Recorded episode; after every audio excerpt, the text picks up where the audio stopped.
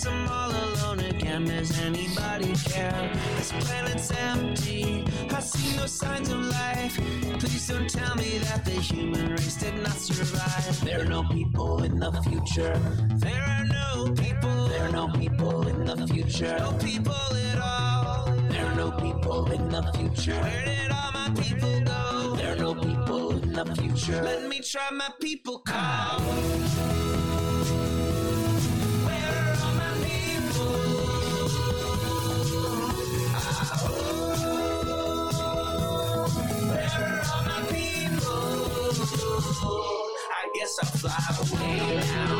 Hey, everybody.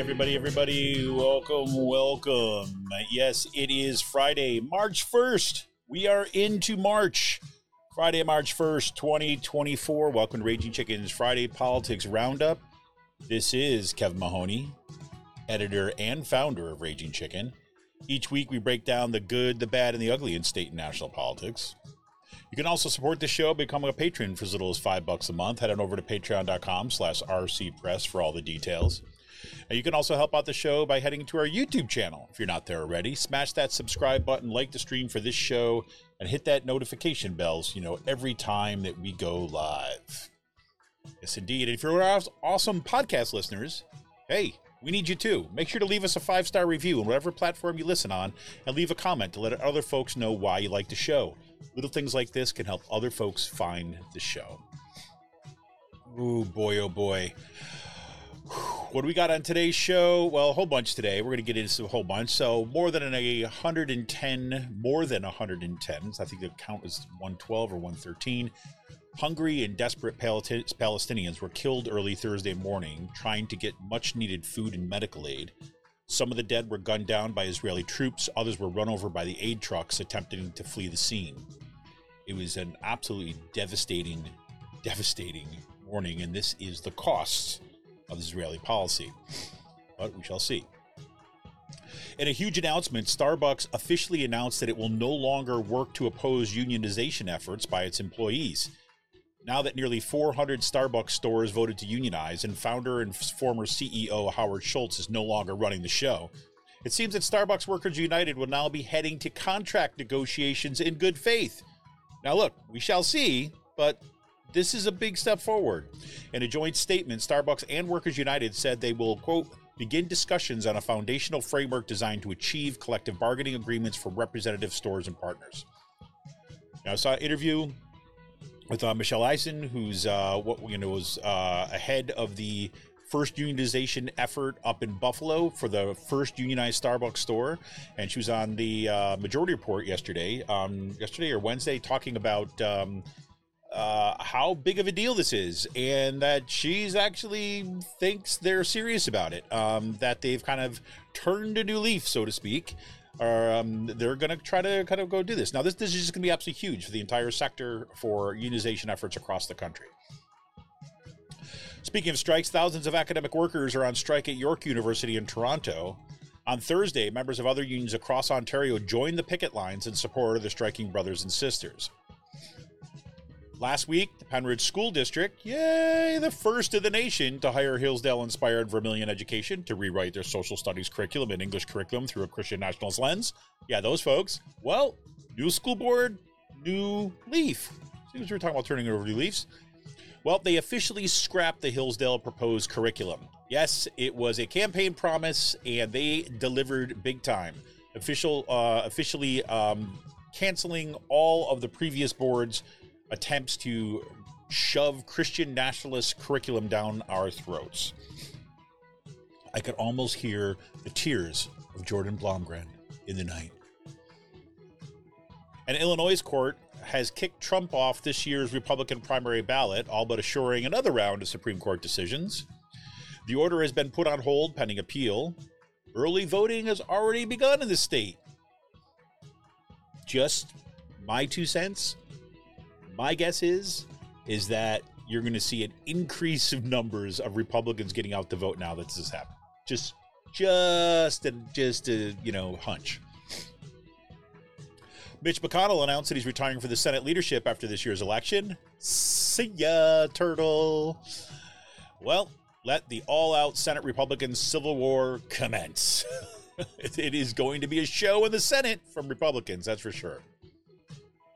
Speaking of primaries coming up, well, Uncommitted. Yep, Uncommitted is set to win 2 delegates from Michigan as a protest over Biden's unwillingness to stop the Israeli government's genocidal war in Gaza. Just continues. In the Michigan primary, yes, it's almost 17% of the Democratic primary voters voted uncommitted, right? And overtly voting uncommitted on the grounds of to protest Biden's support of the Israeli genocidal war in Gaza. Now, this is going to be a factor, that's for sure. And it's not just Michigan, right? You think that's a fluke? Well, hold on. Washington State, like the state of Washington, Washington State's largest labor union, United Food and Commercial Workers, has endorsed Uncommitted in this year's Democratic primary. Yeah, so one way or another, the Biden administration is no longer going to be able to kind of brush off these people as a few, you know, kind of few people on the margins, people we really don't need, but this is actually pretty significant. And in one of the most brazen statements of late from Big Oil, Exxon scolded the world in a recent interview with Fortune magazine, saying that Exxon and other fossil fuel companies are not to blame for the climate crisis. Nope, not at all. Who is? Everyone else but them, it appears. Yes, indeed. Exxon CEO Darren Woods told the magazine, quote, "The world waited too long," unquote, to develop green technologies, and that people who are generating the emissions need to be aware and pay the price. And who are these people? You guessed it, you and me. That's right. We're to blame for the climate crisis because we just didn't get off our butts, right? And, you know, build new green technologies. Never mind.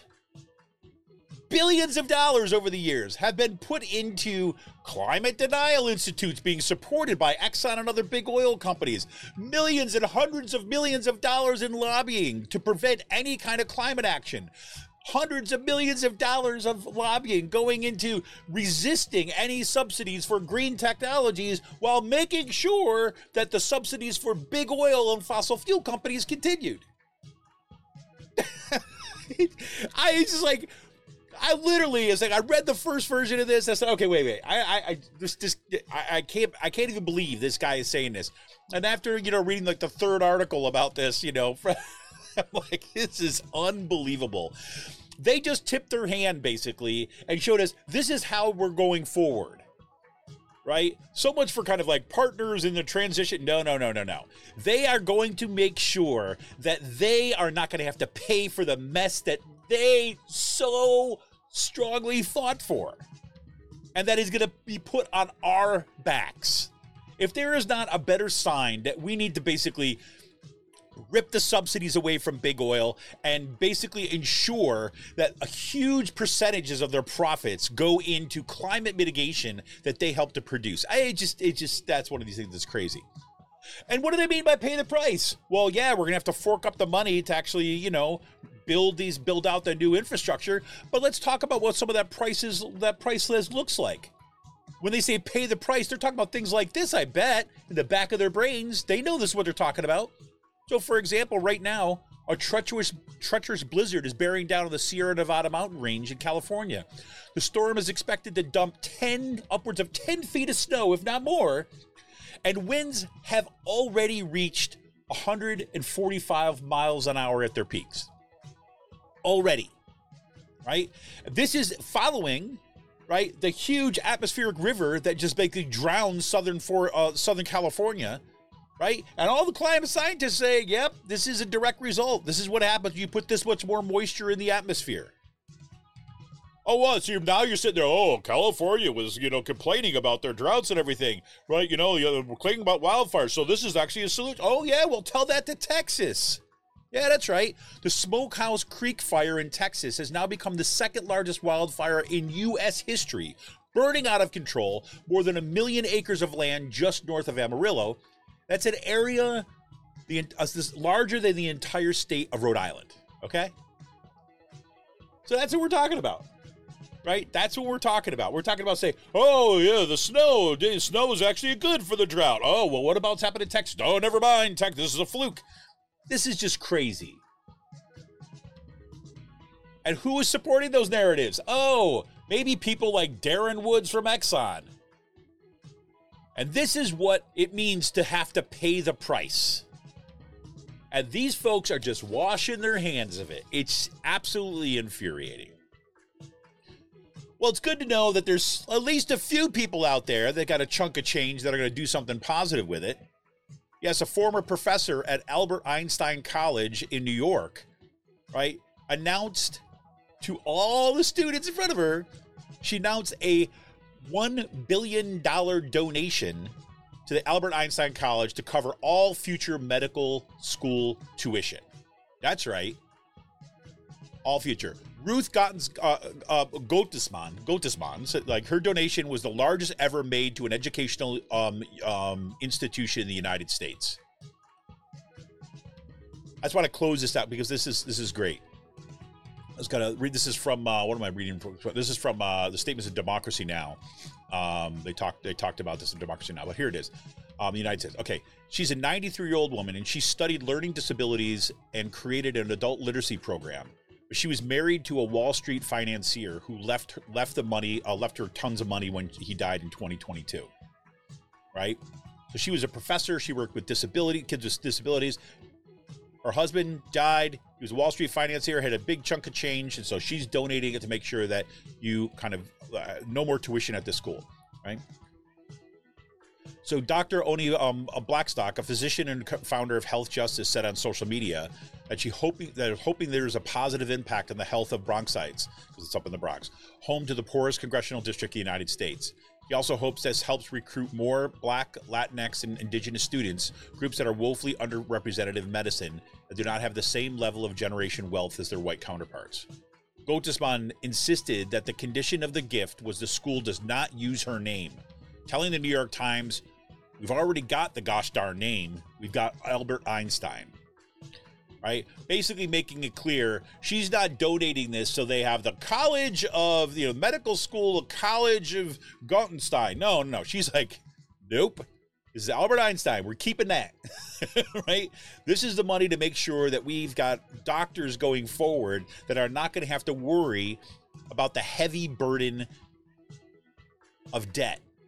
And like medical school debt is no joke. We're talking $200,000, $300,000. It's amazing. That's actually, and there's more, right? Anyways, that's crazy. That was something else. Well, look, if you need more PA Progressive talk, you tune into the Rick Smith Show's live stream at 9 p.m. Eastern on YouTube channel, Twitter, or Facebook. And again, it's not just PA. It's PA-based, really, because he's not a PA show only. This is a the nation's largest labor radio show, streaming show that's out there. For all the details, check out the streams. Make sure you sign up for the podcast. Go to thericksmithshow.com for the latest across all his platforms. And you got to check out the Sisters of the Night Caucus podcast. The amazing PA women stirring the political cauldron behind this podcast rock the house. And they know where the bodies are buried. Make sure to follow them on Twitter at the Night Caucus. That's at the Night Caucus on Twitter. And subscribe to their podcast on Spotify, iTunes, or wherever you get your podcast. And if you haven't heard, The Signal is a new podcast from the Bucks County Beacon. The Signal is hosted by Beacon's editor-in-chief, Cyril Michaleko, and produced by yours truly. Twice a month, The Signal will shine a light on right-wing extremist currents streaming through Bucks County and beyond. Cyril invites guests to provide insight, analysis, and organizing solutions so that we can steer the community toward calmer, saner, progressive roots. Check out the podcast at buckscountybeacon.podbean.com. You can also check out The Civic Circle. That's a podcast, but also by the Bucks County Beacon, that tackles politics and policy from a Gen Z lens.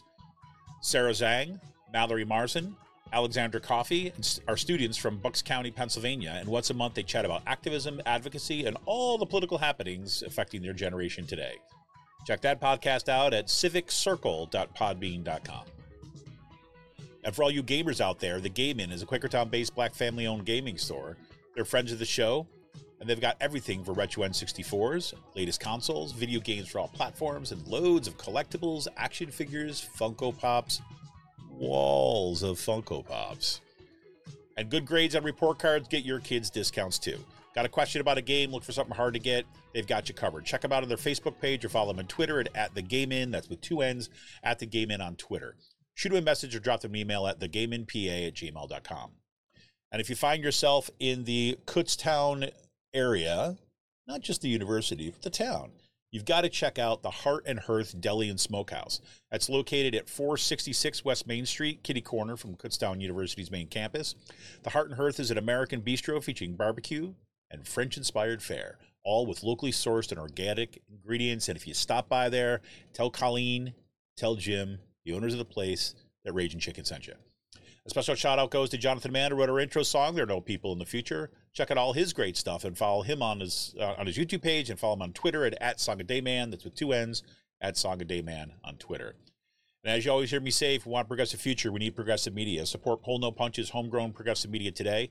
Become a patron of Raging Chicken for as little as $5 a month. Just head on over to patreon.com/RCPress today. Well, welcome, everybody. Good morning to you. It is the 1st of March, which is pretty incredible. 2024 seems to be flying by for me. I don't know if that's true for you too as well, but it is definitely flying by for me. Man, it's moving so quickly. Here, let's get into some of these stories here. I mean, I don't know what you say about, you know, okay, right now the count from what I see here, right, this is the article yesterday's, or no, this morning's article in The Guardian. 112 dead in chaotic scenes as Israeli troops open fire near aid trucks, say Gaza officials. I don't, let me just say, last night, as I was getting ready, as you know, I was getting ready for bed and stuff like that. Some I'll be whatever. So the kids are in bed and getting ready to go to bed, and I'm always I had some headphones on. I'm listening to the BBC, and they're interviewing some Israeli minister, right, or you know, functionary of the government or something like this that was on there to basically sell the war, right? But what was remarkable to me is that how committed the Israeli government is to the slaughter of Palestinians and the absolute refusal to take any accountability for the conditions which they're producing, what they're doing. I mean, so the reporter, the BBC reporter, asked this dude, say like, look, okay, there's different stories coming out about what actually happened, like how, like exact, like how many people were killed by gunfire, how many people were killed by trucks running over them. The Israeli government saying, oh, we only killed 10. Like, okay, that means that you're basically admitting that, okay, you only killed 10. So you know the number's higher than that. But then there was also like, and then you have the, you know, the Gaza officials saying that, you know, that there's a mix of people who were killed with gunfire and people who were run over by trucks. You have eyewitnesses there that said that with kind of conflicting takes on what actually happened. Some people say the trucks began to flee to try to get out of there after a gunfire erupted, and then they tried to get out and they were, you know, risking their own life. Others have been saying that there was people that were, you know, swamping the aid trucks, and then the trucks were trying to leave and they ran over people there. But regardless, right, it's 112 people dead. And what this BBC reporter was asking was saying, look, you've got to at least admit that when you produce conditions of desperation by forcing, you know, hundreds of thousands of people to flee their homes and become refugees without food, without access to water, without access to adequate housing, people are going to become desperate, especially when people are starving. And, you know, I'm saying it stronger than the BBC reporter said, but basically said, you know, look, you know, Israel can say, you know, the government can say that, okay, we're not responsible for all the deaths, that we only killed a couple dozen, right? Well, they're not even willing to admit that. We only killed about a dozen by firing into the crowds because they posed a threat. Starving people posed the threat. Okay, just we'll put that aside. Fully armed Israeli soldiers in tanks armored, were threatened by starving Palestinians. Okay? I mean, this is what we hear all the time when, you know, kind of like you have like black men are murdered by police in this country. Well, you know, like, you had the look in his eyes, and that's enough to justify their death. I mean, it's the same racist settler logic.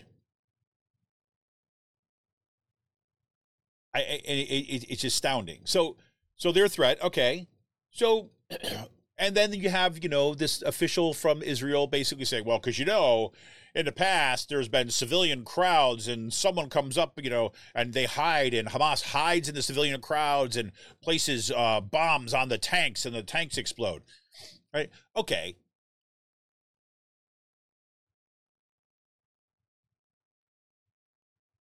I'm sure that there's a story somewhere where that comes from.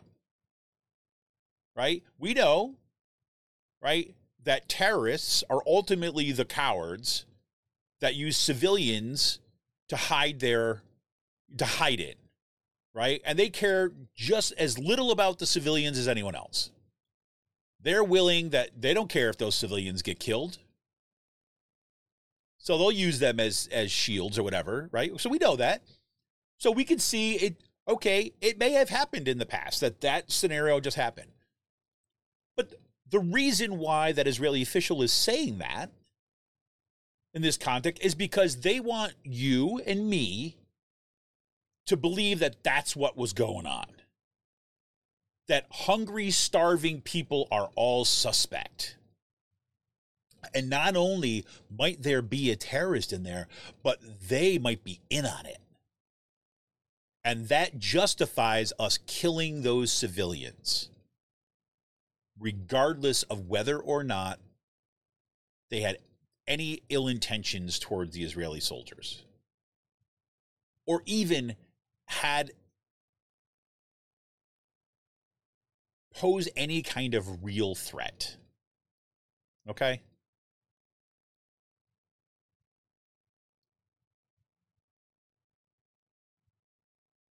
But the Israeli government is out there saying that it kind of, okay, it shot into the air, right? It fired warning shots before it trained its weapons on the crowd. He actually said that. And what this British, you know, the BBC reporter was basically, okay, even if we were to accept that what you just said, even if we're going to accept your narrative as plausible, the reason why you have all these starving people at 4 a.m. in the morning camping out waiting for the arrival of aid trucks is because your war has produced these starving people. You have committed, and again, they didn't say this. This is me, not the BBC. Israeli government and actions have committed a violence on all Palestinian people, regardless of whether or not they have sympathies for Hamas. And even if these starving people had sympathies for Hamas, that still doesn't just justify their killing. All right. Again, I'm not saying that they're Hamas. They're the people that they're waiting to kill these soldiers. I'm saying maybe these people are like, you know, they're mad enough because they're starving. All their homes have been wrecked. They've been on the run for months now. Every time they're told to go to someplace new where they'll be safe, Israel then bombs the place they told them to go to, killing hundreds of more people. I mean, so that's why when we look at, you know, I mean,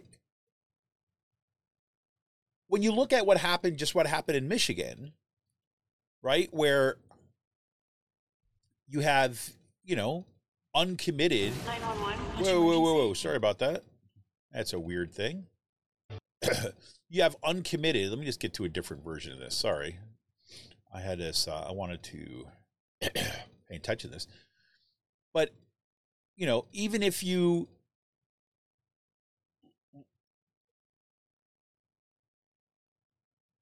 well, I don't know what to do. So let me just read this. This is on MSNBC, right? It's on their thing. So it says, quote, the Listen to Michigan campaign had hoped to convince 10,000 Democratic voters to vote to choose Uncommitted for president in Tuesday's primary election as a protest to President Joe Biden's Israel-Gaza policy. More than 100,000 people voted Uncommitted. That more than 100,000 people voted Uncommitted sends a blaring message to Biden that he must stop supporting Israel's Prime Minister Benjamin Netanyahu's brutal war in Gaza. At least that's the message he wants. That's the message if he wants to convince those Michigan voters who chose Uncommitted and convince disaffected Democrats in other battleground states to vote to reelect him in November. And this is kind of an important point that it's getting completely misinterpreted in a lot of media. So this is, quote, this is not an anti-Biden campaign, unquote. Leila Alabed, a longtime Democratic activist at the head of the Listen to Michigan campaign, told CNN the day before the election, it's a humanitarian vote. It's a protest vote. It is a vote that tells Biden and his administration that we believe in saving lives, unquote. Biden won Michigan in 2020 by approximately 150,000 votes. He won 83% of the vote in the precincts with the highest concentration of Muslim and Arab Americans, and 81% of votes in Hamtramck, a Muslim-majority city. Abdullah Hamoud, the mayor of Dearborn, a majority Arab American city, said in a powerful New York Times op-ed this month that he, quote, firmly believed that Joe Biden was one of the most consequential and transformative presidents that our nation has ever seen since Franklin Delano Roosevelt, unquote. But like so many other Arab and Muslim Americans, Hamoud's beliefs about Biden changed after Hamas killed approximately 1,200 Israelis during its October 7th attack and kidnapped at least 200 people. Israel responded with a military operation that has caused the death of at least 30,000 people. Thursday, Secretary of Defense Lloyd Austin said the number of Palestinian women and children killed by the Israeli military since October 7th was over 25,000. The devastation in Gaza has mostly been caused by weapons the U.S. has supplied, and Biden has generally supported Netanyahu's prosecution of that war. After the size of Uncommitted vote became known Tuesday night, leaders from Listen to Michigan and the Biden campaign appeared open to finding common ground. Abbas Alawi, a Listen to Michigan spokesperson, said, quote, our movement is actually a favor to President Biden, he said. We're telling you exactly what you need to do to win in Michigan. A senior Biden campaign advisor told Politico, quote, President Biden shares the goal of many of the folks who voted Uncommitted, which is an end to the violence and a just and lasting peace. That is what he is working towards, right? So you could see the wiggle room that's going on there. This was by MSNBC columnist Dean Obidala.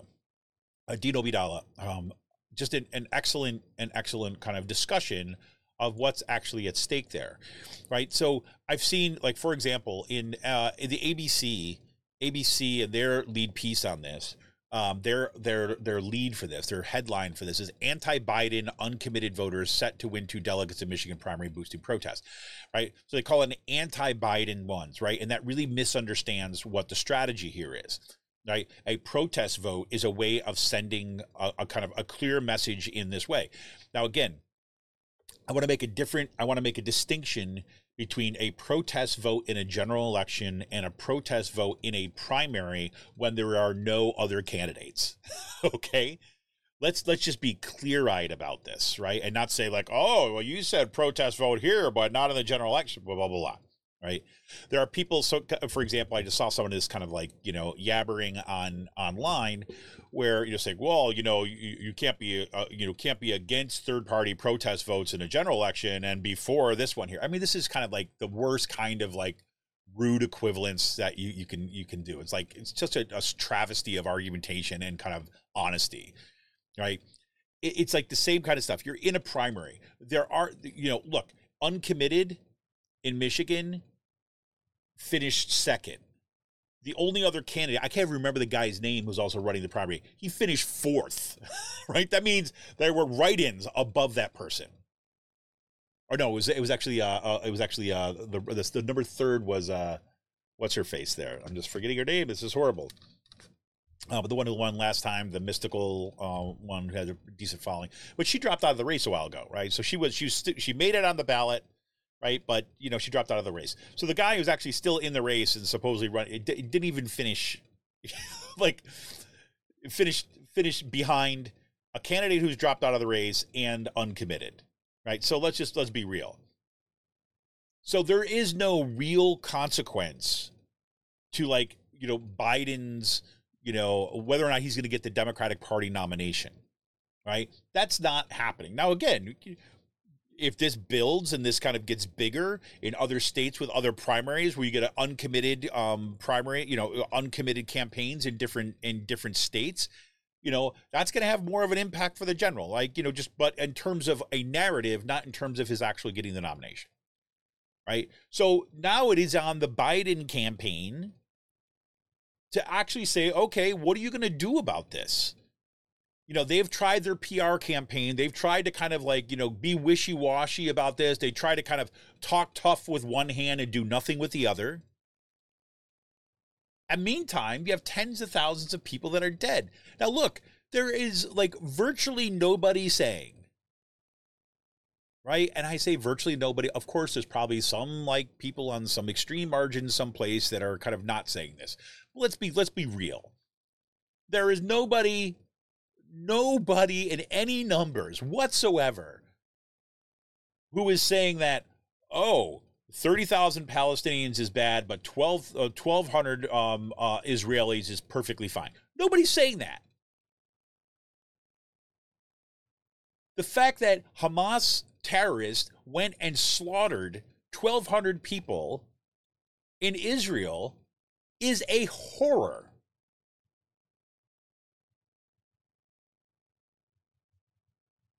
But to say that because that those terrorists slaughtered those Israelis, then therefore the Israeli government gets all the permission in the world to slaughter as many Palestinians as they want, that's just absurd. And that's a horror.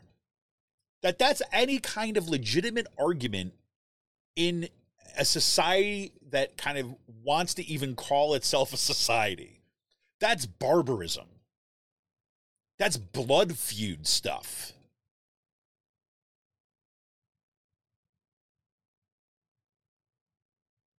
And I hate to say this, but this is true, is that the consequence of what Israel is doing here is going to have long-term consequences for the safety of Jews in the world.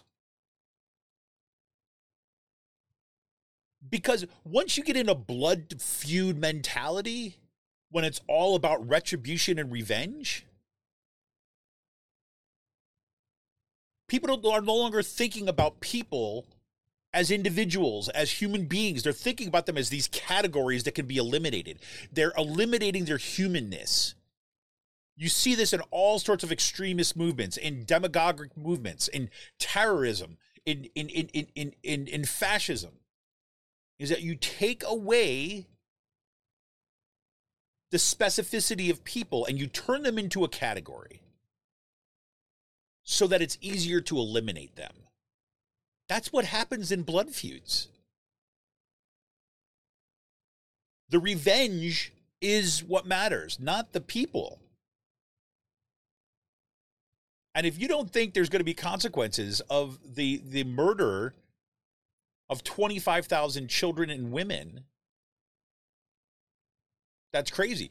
Just like Hamas, when they went and murdered 1,200 Israelis, including women and children, and committed war crime atrocities, they think that that's somehow going to bolster some kind of... This is why it doesn't even make sense. There are justifiable grievances from Palestinians about Israeli policy and how they kind of... all that kind of stuff. Putting that aside, slaughtering women and children,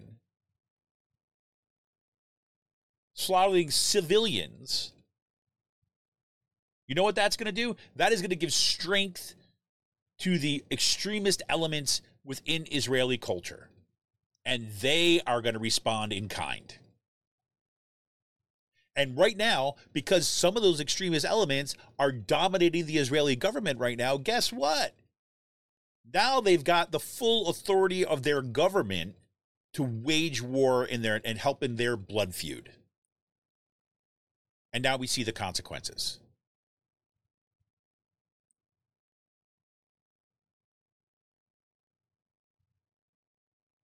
But supposedly, Israel, a government, a real government, Hamas is not a real government, right? They have no autonomy over what they do. All the power, all the trade, all kind of border cross, everything like that is controlled by Israel.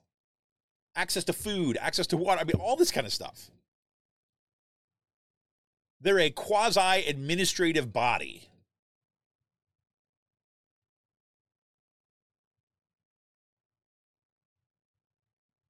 Israel is a recognized government in the world.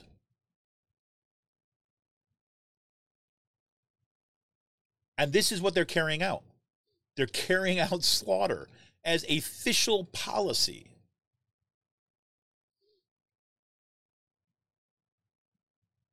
And they fully support what they're doing.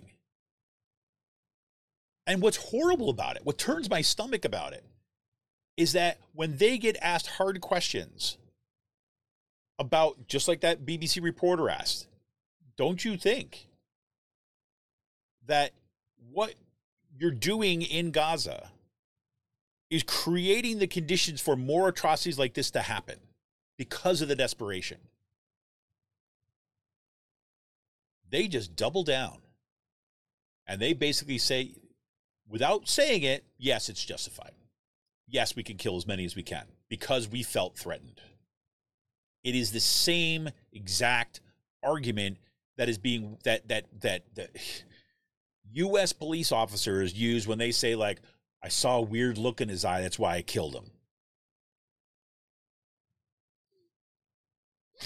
It's horrible. It's horrible. It's horrible. But so, I mean, yeah. Yeah. So we'll see where this uncommitted vote stuff goes, right? We'll see where this happens. And, you know, look, you know, I'm at the point where I look at this. I mean, there's not a change in policy. That's the way I'm going to vote. That's possible.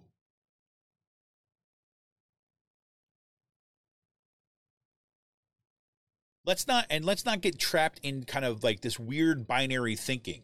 Right? This is another kind of trend I see in some of the kind of reporting or the discussion online. Is like when people are organizing to vote uncommitted because of a government's, like, a legitimate lack of action on part of the government or a criticism of a government, which they otherwise support. That does not mean, therefore, if you don't vote, well, if you don't change your policy, I'm going to vote for Donald Trump. Are you kidding me? Donald Trump waged war on all these people. Donald Trump celebrated the kind of like murder of Muslims after 9/11.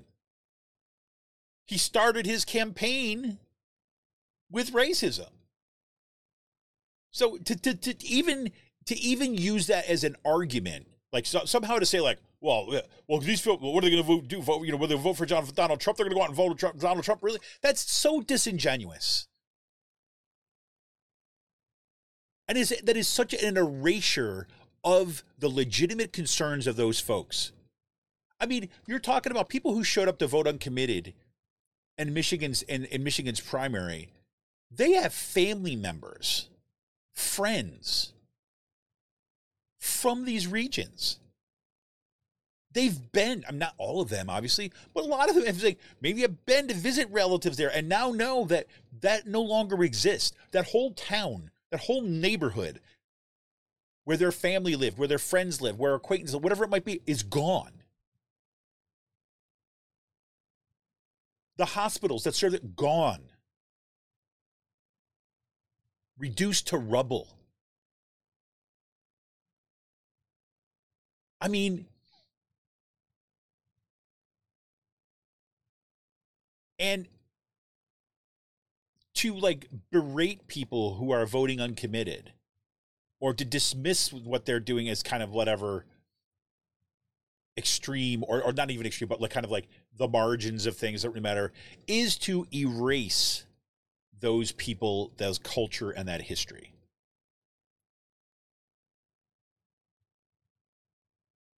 Being in a democracy means contending with difficult things. And it means hearing. It means listening and understanding pain, exclusion, the experience of people who are outside the kind of official discourse. That's the history of protests. That's the history of social movements to make those voices heard, to demand to be part of the deliberation, to be part of the democratic process, to be heard.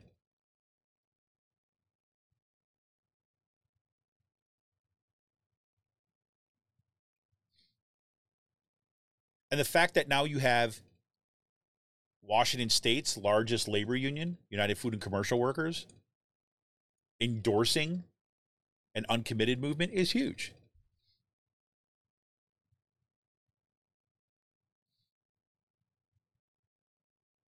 This is an NBC News. This is reported by Alex Seitwald.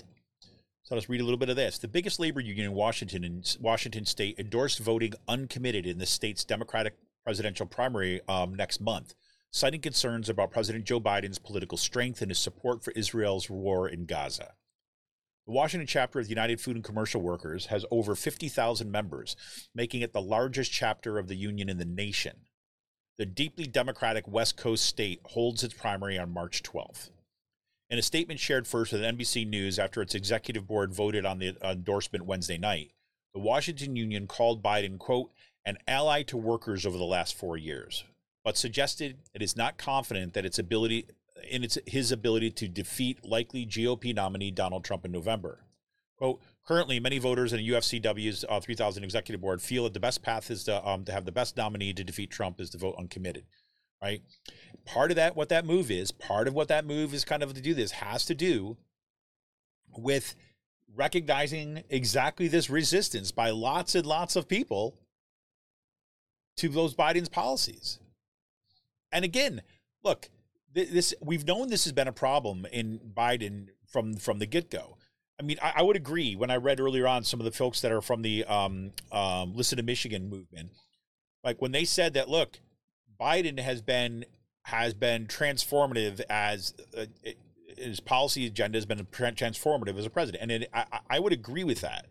You've heard me say from the beginning of this, after Biden was elected, it surprised the crap out of me about how progressive he came out with his and how kind of carefully thought his policy goals were. I mean, it was impressive. I mean, it was horrific that the Republicans and then including Joe Manchin and Kirsten Sinema basically stymied a lot of those efforts and watered them down so significantly, particularly his climate action. But it's also his infrastructure bills, also his labor action. I mean, they just kind of put a stop at that. But there are some aspects of Joe Biden, right, that are still formed in Washington, D.C., spending so much time there and being and having been convinced that there are certain things that you just don't touch, right? You just go out and you say, we support Israel and everything's good. As long as you say that, everything's fine. That's not flying anymore.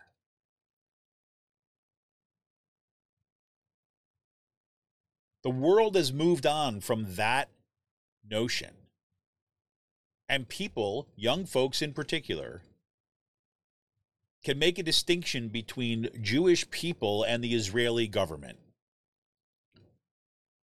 And that is exactly what Biden needs to do. Again, I go back to Naomi Klein's thing. It's like when, you know, when you see this kind of conflict, right? You always got to be on the side of the children, not the guns.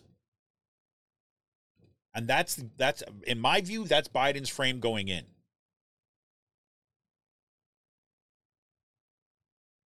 It's not about taking sides. I mean, because this is why the unconditional ceasefire, that is the way to go. Because you're taking the side of the children, not the guns. You want a ceasefire because 25,000 women and children have been killed. You want a ceasefire because, I'm not sure exactly what the breakdown is there, but you have hundreds of women and children were killed in Israel by the terrorists. So unconditional.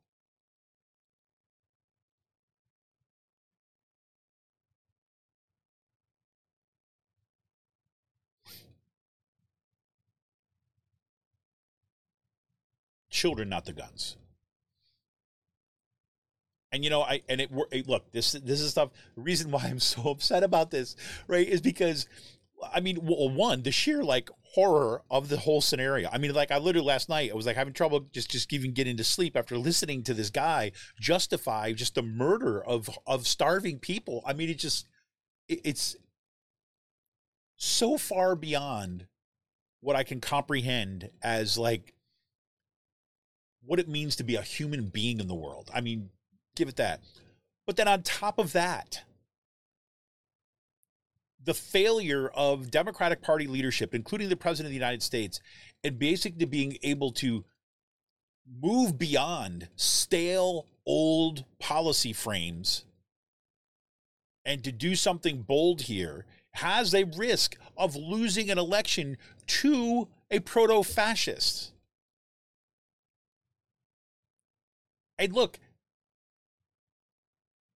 I want to be 100% clear about where I stand on this. It's like, there is no way that I will not vote this fall. There is also no way I will vote for any Republican candidate right now, but let alone Donald Trump. And there is a 100% chance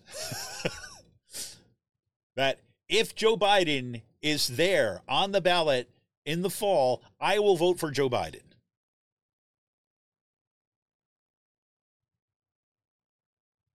But I'm not going to be out there waving the Biden flag, okay? I'm voting because the alternative is fascism. The alternative is authoritarianism. The alternative is the deepening of the destruction of any kind of semblance of a civil society we have left in this country.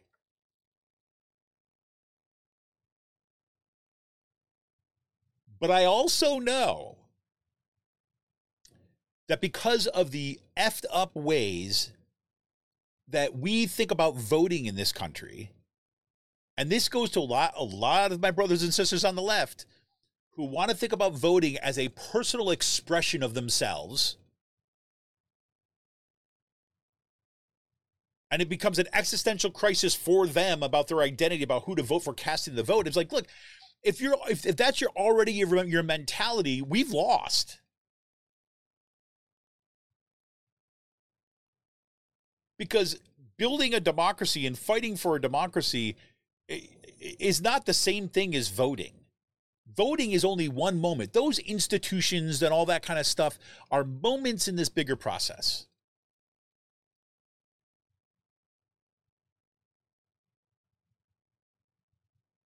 If you want to feel, look, I feel good about voting even though I'm not happy with the choices that I have. Right? So let me be clear. When I'm cast my ballot, I still feel good, but I don't feel good because I backed a blue or a red candidate. I feel good because I've participated and I voted. And I want to keep that going. I want to keep that action going. And in our system, we've got this, again, effed up two-party system that gives us limited options. And so then other people, well, why don't you vote for a third party? I'll tell you why I won't vote for a third party.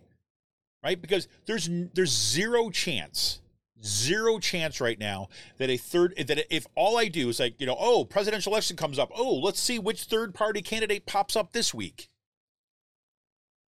and I'm going to vote for them when there's no infrastructure, there's no background, there's no movement to support it. That's selfish from my perspective. I'm doing that for my feel goods. And my anger, I get it.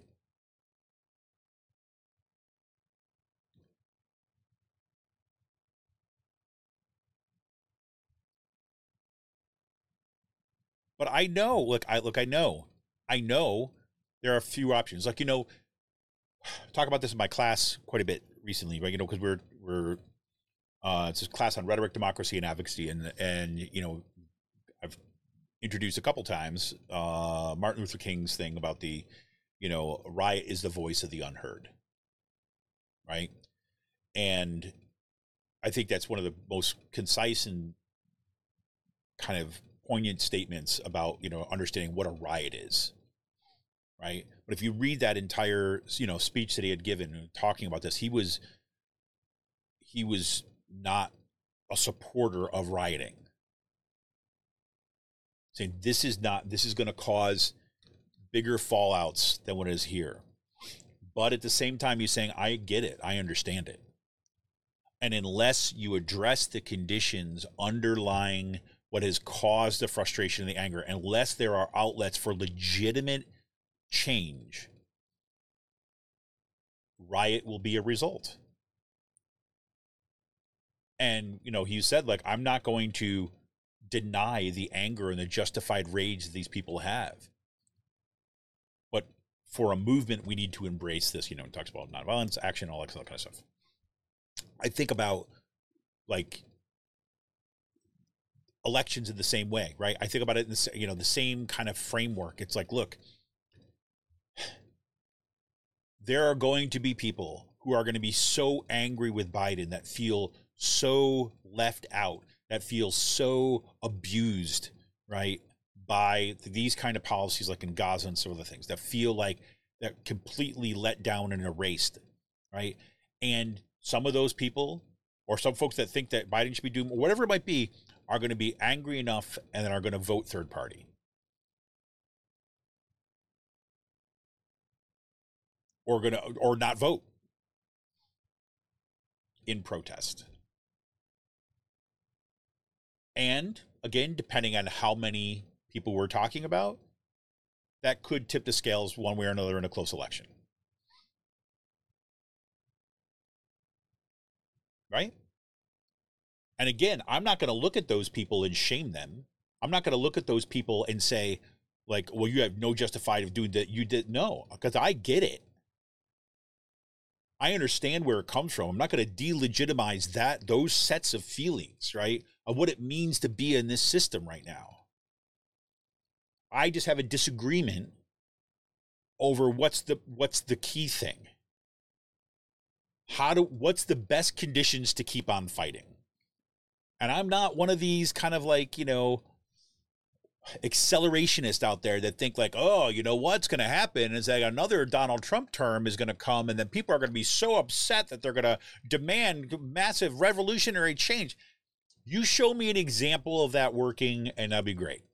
I remember this debate happening like around, like during, you know, Trump's 2016 election. All these accelerationists that were out there, like the Jimmy Dore people, all this kind of crap, they were all out there basically saying that we should go and, you know, we should not vote. We should vote, either not vote or vote for another candidate as a protest, and, you know, because the Democratic Party needs to learn. And then if Trump gets elected, no worries, because the people will be so upset they'll rise up and do that stuff. That is just a fiction. That is some kind of Disney version of social movements and social change. Things do not happen by themselves. And if you're going to tell me that Trump's election was unconsequential, well, go tell that to all the women in the country who just lost their access to abortion thanks to the 3 Supreme Court justices that he appointed. Go ahead.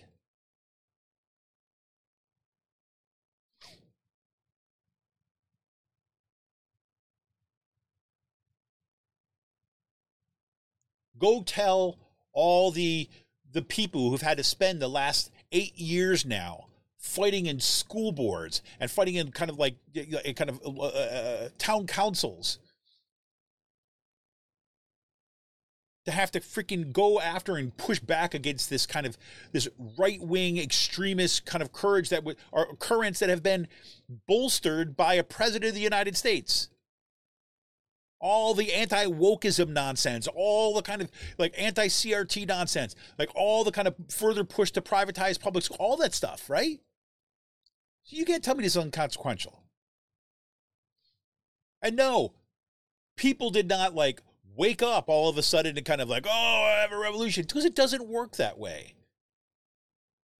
Yes, people organize by necessity, but just to hold on to scraps.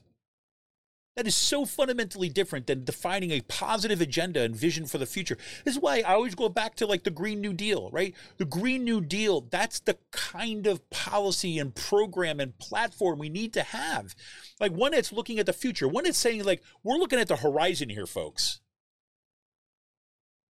We're not going to do like, you know, Hillary Clinton going out and saying that, you know, Bernie wants to give everybody a pony and people can't have, everybody can't have a pony. Because that's not the way our system works. Capitalism.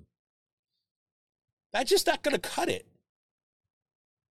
Right? Showing people your resume about how much you've accomplished within this system is not a substitute for a real programmatic vision. And I get it. Democratic Party did that for a long time. They went with the experts. Well, the experts have been as problematic as folks. So this is where we need to go. Anyways, God, I wasn't even thinking about all this stuff. Like I was like, when I start talking about it, they just get me so infuriated. But let me just say a couple things then. I mean, these are some real positive ends of stuff. I mean, what's happening in the kind of labor world right now is freaking amazing. I mean, Michelle Eisen, she's, with Starbucks Workers United. She was part of the original, group of organizers that organized that first store in Buffalo, that has been at the forefront of this fight kind of ever since. She's been on kind of a negotiating committee and the leadership councils and all this. And now there was a joint statement that was released that says that, that they're going to move towards a contract. Right. And Michelle Eisen, this is from the American Prospect. This is Harold Meyerson words. He starts off with, quote, "This is what we've always wanted," unquote, says Michelle Eisen, a Starbucks barista who's been with the company since 2010 and works at the Buffalo outlet that was the first to vote to go union back in 2021. Quote, "We wanted Starbucks to actually be the company they always said they were," unquote. She was also interviewed, as I mentioned already, on Majority Report a couple days ago. And Sam Cedar was asked him a couple questions. You just said, I'm a little skeptical though. Like, I mean, how do you gauge, their words, And she said, well, we said to them, right, look, there's going to be people that are skeptical, and they're, you saying that you're going to do this is just not going to be enough. So we need a show of good faith. And what was pretty amazing is that this, right? So in order to demonstrate good faith, the response is, okay, look, we're real. This is what the Starbucks folks said. We're real about this. So, this is from American Prospect again, good. To quote, "To demonstrate its good faith to understandably skeptical workers, the company also agreed to let them receive credit card tipping and also receive back pay from the raises and benefits the company had given to all its employees, except those in outlets that had voted to go union." So you remember this, right? This is one of the kind of anti-union, part of their anti-union campaign, is that, Starbucks, after the union movement really kicked into high gear, and suddenly Starbucks organized, new one. Right, so what they started to do said, okay, we need to stop that. And this is a classic union busting technique, right? Is that you see that the union is gaining power. So then what you do is you give your workers like raises, right? Because which is, again, in the hands of the right organizing committee, that they're giving you those raises, which is a demonstration that they could easily do it. They've chosen not to, right? So on the one hand, you've got the message of like, oh, look, we're giving, you know, we care about our workers. We're giving you a 5% raise, or we're going to give you a 10% raise. And you as a Starbucks worker sitting there and like, oh, that's pretty good. And, you know, maybe I don't want to rock the boat too much here, right? But then, you know, you get an organizing committee, like you see this enough, you just basically say, yeah, well, of course, does that goes to show you they could have given you that $10 an hour. They could have given you that, you know, 10% increase 10 years ago. Where would you be now? Where would we be now? Instead of gaining the corporate profits for their CEOs and the shareholders, if they actually kind of invested in their workers, they call us partners. Well, right? I mean, you know, that language was already being used by organizers, right? Was already part of the other approach. There had been enough consciousness built among kind of so many folks within the movement, and then how they use like social media and blah, blah, blah. I'm getting way ahead of myself. But that point is that so two of the tactics that they used is they said, okay, well, we're going to give all our employees a, you know, a decent raise, except for those who've voted to go union, right? Because, you know, if we get a contract, then that, it might be different. And so they want to negotiate for their contract. So we're not going to give their raises. We're going to see how it plays out, right? I mean, so using that, but that's a threat, right? That's a threat to non-union employees, that you will not, you have your raise taken away from you if you decided to go union. The other thing they did is that, you know, for a long time, workers have been pushing to allow for credit card tips, right? So, because if you go like to Starbucks, right, you can give obviously you can give a tip on your, you know, in cash, right, to a barista, right? Or, right, you could, apparently you could do it. I don't know if it's all the stores, but on their app, they rolled it out too as well, where you can kind of give a tip on the app. But workers have been saying, look, a lot of people come and they pay with their debit cards and they want to add a tip, right? But, you know, Starbucks didn't have that ability. They would not allow tips on credit cards for some reason. And then they decided, okay, we're going to institute that. But again, only at those stores that are non-union, right? So basically what Starbucks did is say, okay, look, yes, we recognize, who knows what they exactly, how they admitted it and all this stuff. But they said, okay, listen, in order to good faith, we're going to say, we're going to allow credit card tipping now. We're going to roll that out all stores. And all those unionized stores that did not get those raises, we are going to give them the raises and the back pay that they should have gotten, but were denied because of the anti-union campaign. That's a big deal. And Michelle Eisen, in talking with Sam Cedar, she was saying, like, look, this is where we want to be, right? And she, you know, she said it, you know, look, they've always talked about us as partners. Well, this is a way of making good on that whole notion. You know, and she talked about her experience because she had been to she'd been to Starbucks since 2010, right?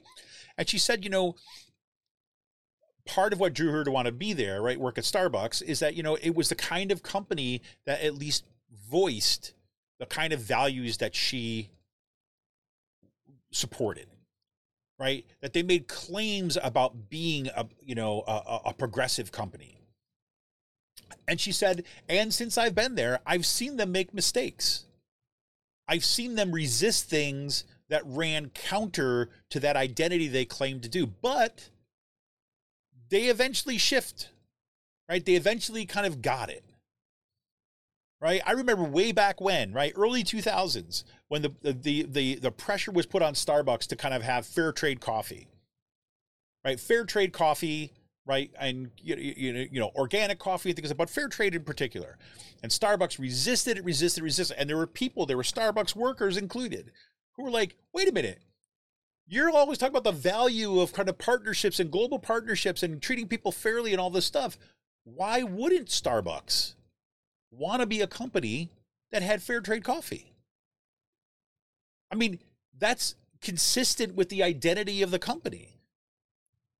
But they thought, oh, it might be increased costs and blah, blah, blah, blah, and all this kind of stuff. We're like, well, okay, wait a minute. But if you're a company that believes in these values and that's who your company is, then you do it. Right. And it took a while. Right. And then but then they changed. Right.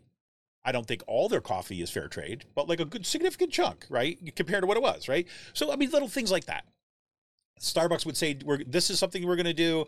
And then they do the wrong thing for a bit, but then there would be some pushback and then they would shift and do the right thing. She said she saw this over the years and then she thought that maybe this would be another one. And she said, I've been waiting for the time when they realized that they effed, she didn't say effed up, but I'm saying effed up, that they effed up, that they screwed up.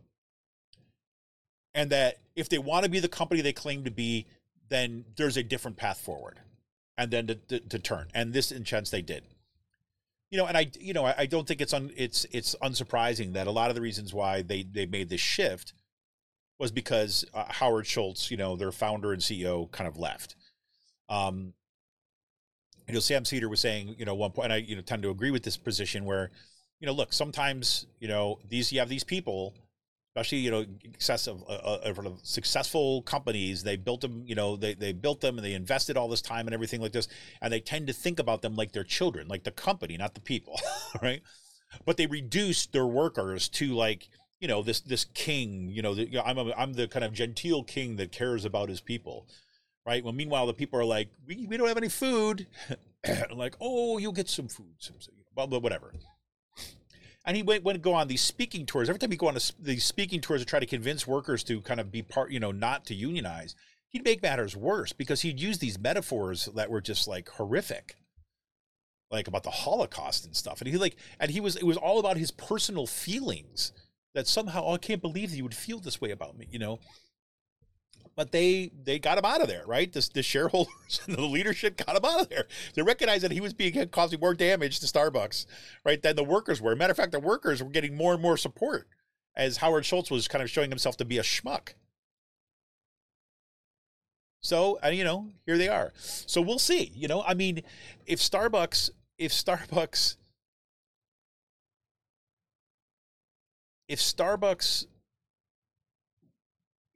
contract.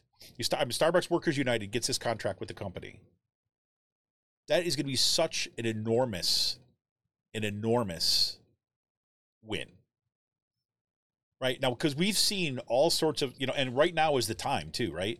Because right now under Biden's National Labor Relations Board, right, Biden has invested in putting some teeth into the National Labor Relations Board on the side of workers, right? So we've seen, for example, they started actually enforcing, you know, when, you know, things like, oh, when a company like Starbucks, right, gets rid of an employee for union activity, that is a violation of the National Labor Relations Act, and they are going to force the company to reinstate that person, pay back wages and so on, and pay a fine. You know, and for a while, they were willing to just pay the fines. Not anymore.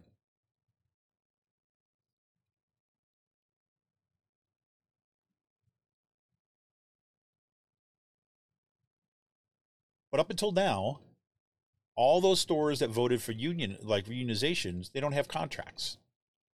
That's what they're at that point of pushing for. So they have 400 stores, about 400. I think it's Michelle Eisen said it on Majority Report that they have 399, but there's going to be a 400th one that's going to be dropping like within days. Starbucks has like 9,000 plus stores. If these 400 stores get contracts,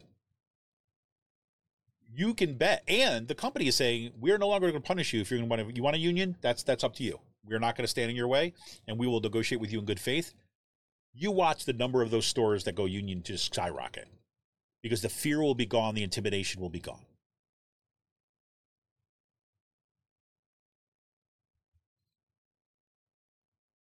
$10,000 workers will get a union contract,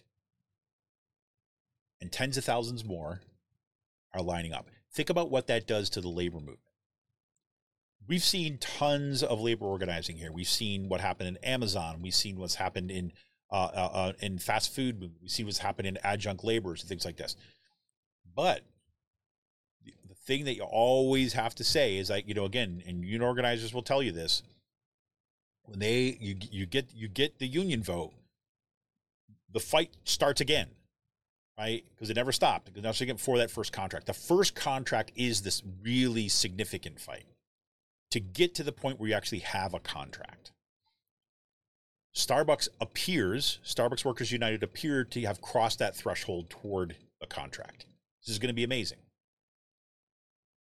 If this sets a precedent in the industry, right, for how to treat workers, and that unions are no longer the enemy, but they are, in Starbucks language, partners. Think about what that would do. So we're going to follow. So congratulations to all of those folks at Starbucks Workers United. I've been thinking about Daisy Pickin a lot this week after hearing these announcements. Daisy Pickin, she was, of course, on a program. She kind of ways back when her book came out, and it's based out of Pittsburgh. And, you know, we talked a little about Starbucks during that discussion, too, as well. You know, just congratulations. I was, you know, I Ben, who did organizing work at Kutztown University, right? The whole team, actually, who did the Workers United team that kind of worked on organizing fast food workers. I'm not fast food, the food service workers at Kutztown University, you know, SEIU, Workers United, just like huge, like win there. But that to see this right here bolsters the kind of work and approach they have, workers up. The other thing I should mention, too, as well, Michelle Eisen also said that one of the what has come out of some of the initial talks for how they're going to do the negotiations, there will be that what the Workers United want is that we want actual workers on the bargaining committees, right? Not just union leadership or union lawyers making some agreement. No, we want workers there in the negotiations from day one. Huge. So congratulations. This is a big step forward. Now let's hope we get that contract ASAP. That'd be great. We also see similar situations happening. Well, you know, other kind of organizing that's happened up there. York University in Toronto, really kind of cool to see that organizing effort going on. They are now on strike. I think the total number, I was going to say about 3,000 academic workers. York University went on strike Monday. They said the school had not met demands to address an affordability crisis, while some students worried that labor dispute would make them fall behind, as we always hear that. But striking workers at North Toronto University include contract faculty, teaching and graduate assistants, research assistants, and part-time librarians, represented by the Canadian Union of Public Employees, Local 3903. I remember York University had a strike back in 2018. I worked really hard to try to get some folks on the show back then about that, because it was a huge strike. It was happening in this wave of strikes, but we could never find the times that it would work. But who knows? We'll see what's going on. We'll be following that a little bit more, see if we can get some folks on, because the CUPE, the Canadian Union of Public Employees. I don't know if they call it CUPE or not, but they and Local 3903 has been really good about these kind of like, you know, kind of wall-to-wall organizing, really thinking about all workers, not just kind of like, say, certain classes of privileged workers when organizing educational institutions. And they've been their statements and their work has been really great on that. So I'm wishing them all the luck in the world too, as well. Mitch McConnell, of course, is gone. Well, not gone yet, but he's no longer to be the Republican leader after November. It's still too long, as far as I'm concerned. One of the most consequential and gifted reactionaries that has occupied the Senate, and he has in no uncertain terms left his dirty fingerprints all over the degradation of American culture. So good riddance to you, Mitch McConnell. Yeah, what else do you want to say? Oh, I just, you know, that stuff about, you know, about Exxon and climate change is just, that is so incredibly infuriating to me. I can't even tell you. And I, you know, I was seeing this news about what's, you know, about the blizzard in California. And, you know, again, let me be clear. We know that there's, you know, been big storms, big snow, like lots of snow before me here. But this, even this, just this seems absolutely extreme. To have winds of, right now, winds of 145 miles per hour with just huge amounts of snow. Not only to kind of like mention that it is, you know, it's life-threatening, right? But it also shows that this is this is one of these consequences of climate change. I mean, this is something that, you know, has been predicted for decades now. This is coming, right? We saw the atmospheric river in Southern California, and now we're getting basically an atmospheric river of snow. An atmospheric avalanche, if you will, is going to be dumped on in the Sierra Nevada area.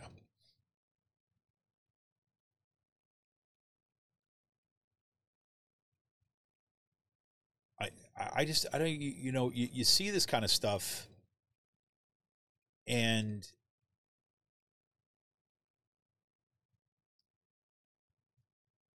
I guess, you know, it's like one of these things when I think about this kind of weather, I feel a bit awestruck by it. And I, you know, like awestruck in the way, you know, when you're seeing a kind of calamity, I mean, it just is, this is like nature, and the scale and scope and power.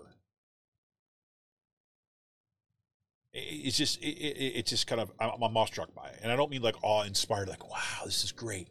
It's just remarkable. Like it's that, you know, that both the kind of like wonder and fear all wrapped into one, kind of seeing this kind of experience, just kind of the sheer monumental power. I mean, I know I'm saying the same thing over and over again, but it's incredible. And to see that happening, right? You know, you think about, I mean, just in a relatively small, well, I don't want to say small space, but in a relatively contained space. I mean, I know this is, you're talking about like hundreds of miles and hundreds of miles apart from one another, but you think about how much moisture just got dumped on Southern California and other parts, and all the flooding that has occurred and all this stuff. And now you've got this huge, like just monster of a storm in kind of a little bit north of where all the rain came.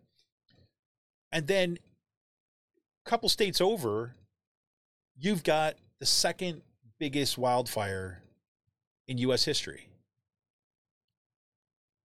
You know, they've been talking for a while that Texas, I mean, Texas, you know, again, it's one of these other places, it's an arid landscape, but when you get drought and flooding and all this other kind of stuff, when you kind of intensify climate, when you intensify existing tendencies in the climate, and you get these extremes at the same time, the fact these are happening at the same time, it's like you're seeing what the future looks like. Of course, and again, we've heard wildfires are going to be more frequent and more devastating. We've been seeing that in California. And, you know, what goes through my brain is like, okay, you got this huge blizzard, you've had all these wildfires, right? You know, and that has decimated the tree cover. So what's going to be, you know, does that mean that we're going to have an increased number of avalanches and landslides because the tree cover has been burnt? And I recognize that the places that you know, some of the largest fires were, are not exactly the places you're going to get the most snow, but you know, you're still getting a lot of snow there, right? And you can see how this stuff snowballs, right? I mean, if you get that much snow, then you're going to have, and then say, for example, we get another heat wave that happens right in there. You get this rapid melting. Just do the math. And now in Texas, I mean, huge areas are just going to just be burnt to the ground.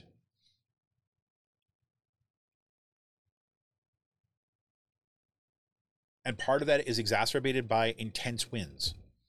Again, it's about, you know, again, what scientists have always said about climate change, right? You know, especially the last, you know, 20 years, is that it's going to intensify things, right? You put that much energy, like, you know, the evaporation, you put more warmth, right? You put more water in there. It's going to intensify weather cycles, right? It's going to intensify the power that is in the atmosphere. And this is, you know, here we are, which is one of those things that just, you know, when I saw that, you know, those statements coming out from the CEO of Exxon, I just couldn't believe it. They were going to try to kind of like take every freaking penny we have and make everyone else pay the price for it, because, you know, they are going to be fine. It just kills me. Well, I know I already talked about this at the beginning of the show, but I'm, it was pretty remarkable. I think about a couple of things. So you see, I'm thinking about the Albert Einstein College for Medicine in the Bronx, right? So you got the former professor there, 93-year-old woman that used to teach at the university, Ruth Gottesman. Ruth Gottesman, it's the largest donation ever kind of given to an educational institution in the United States. She gave $1 billion. That's essentially basically say, starting in the fall, there will be no tuition for anybody. I just see this kind of like group of people, right? Students. Auditorium was packed, right? And this group of students to hear this, that they were no longer going to have to incur any more tuition bills. Look at their faces, like sheer kind of disbelief, and people just being floored by it, right? Was just like, tells you how much of an impact this had. Not only that, the other aspect of this is you looked around in that room, right? When they're after the announcement, it was an incredibly diverse student body. And that for me makes this even better. Right? Because we all know, if you're listening to this program, good chances are that, there's disproportional impacts on the way that, our society works, right? That there's structural racism, that, for example, that it's not the same thing for, a white person with, 3 generations of college education and so on, to take on $200,000 debt, as opposed to, a black family, right, a person to take on that same amount of debt when they don't have the kind of legacy of family wealth, right? Just basic stuff. So this seriously has the potential of filling a huge gap, because there's also real kind of medical consequences here, right? When you're talking about say doctors in med school, is that there are worse outcomes, right, for African Americans and Hispanic kind of Americans, and other kind of, say, non-white groups, right? Precisely because the doctors don't share an experiential history of this. So we've seen, for example, there's been a long history in medical journals of basically saying, well, black women, they don't feel pain in the same way, right? They have a much higher threshold to pain. And every study that comes out, that's just a lie. That's just racism straightforward, right? That is kind of bias and racism built into the structure of what goes on. But if that same black woman goes to a black doctor, right, or a black woman doctor, right, the chances of those assumptions being made are reduced hugely. So the fact that you have got a medical school now that is not going to saddle this whole next kind of generation of graduates with that kind of medical debt is just pretty amazing. Right. And I saw some stories. I wish I'd saved these ones, but I saw some stories right after the announcement was making, they were interviewing a bunch of the students there. And there was this one guy. I wish I saved this. It just made me feel so good, because I'm like, yeah, there's a person that gets it. Right. And the reporter asked him, how you feel about this. And he's like, well, as someone who is just about to graduate med school, has paid tuition for my entire time here, and we'll start with this. I can't remember the number he said, but with $200,000 worth of debt, he said, I couldn't be happier to know that no one else will have to do this again from this school is one of the most joyous days of my life. I'm like, there you go. That's a human being, right?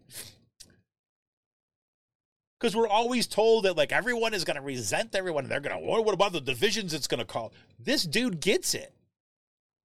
Because guess what? He cares about more than just himself.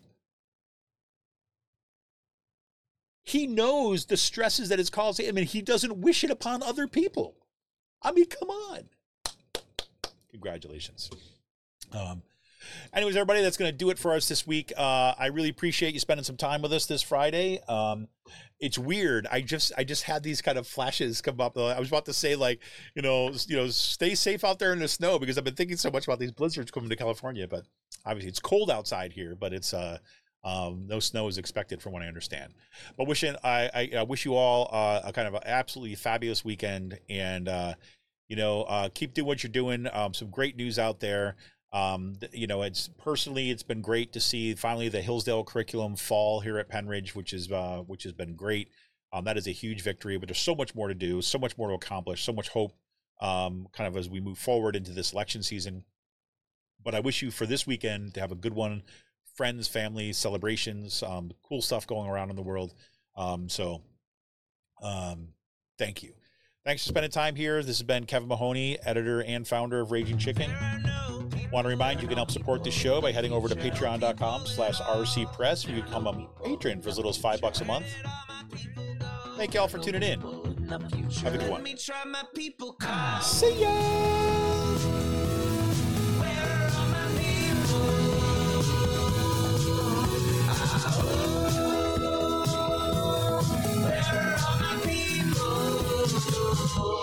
I guess I'll fly away now.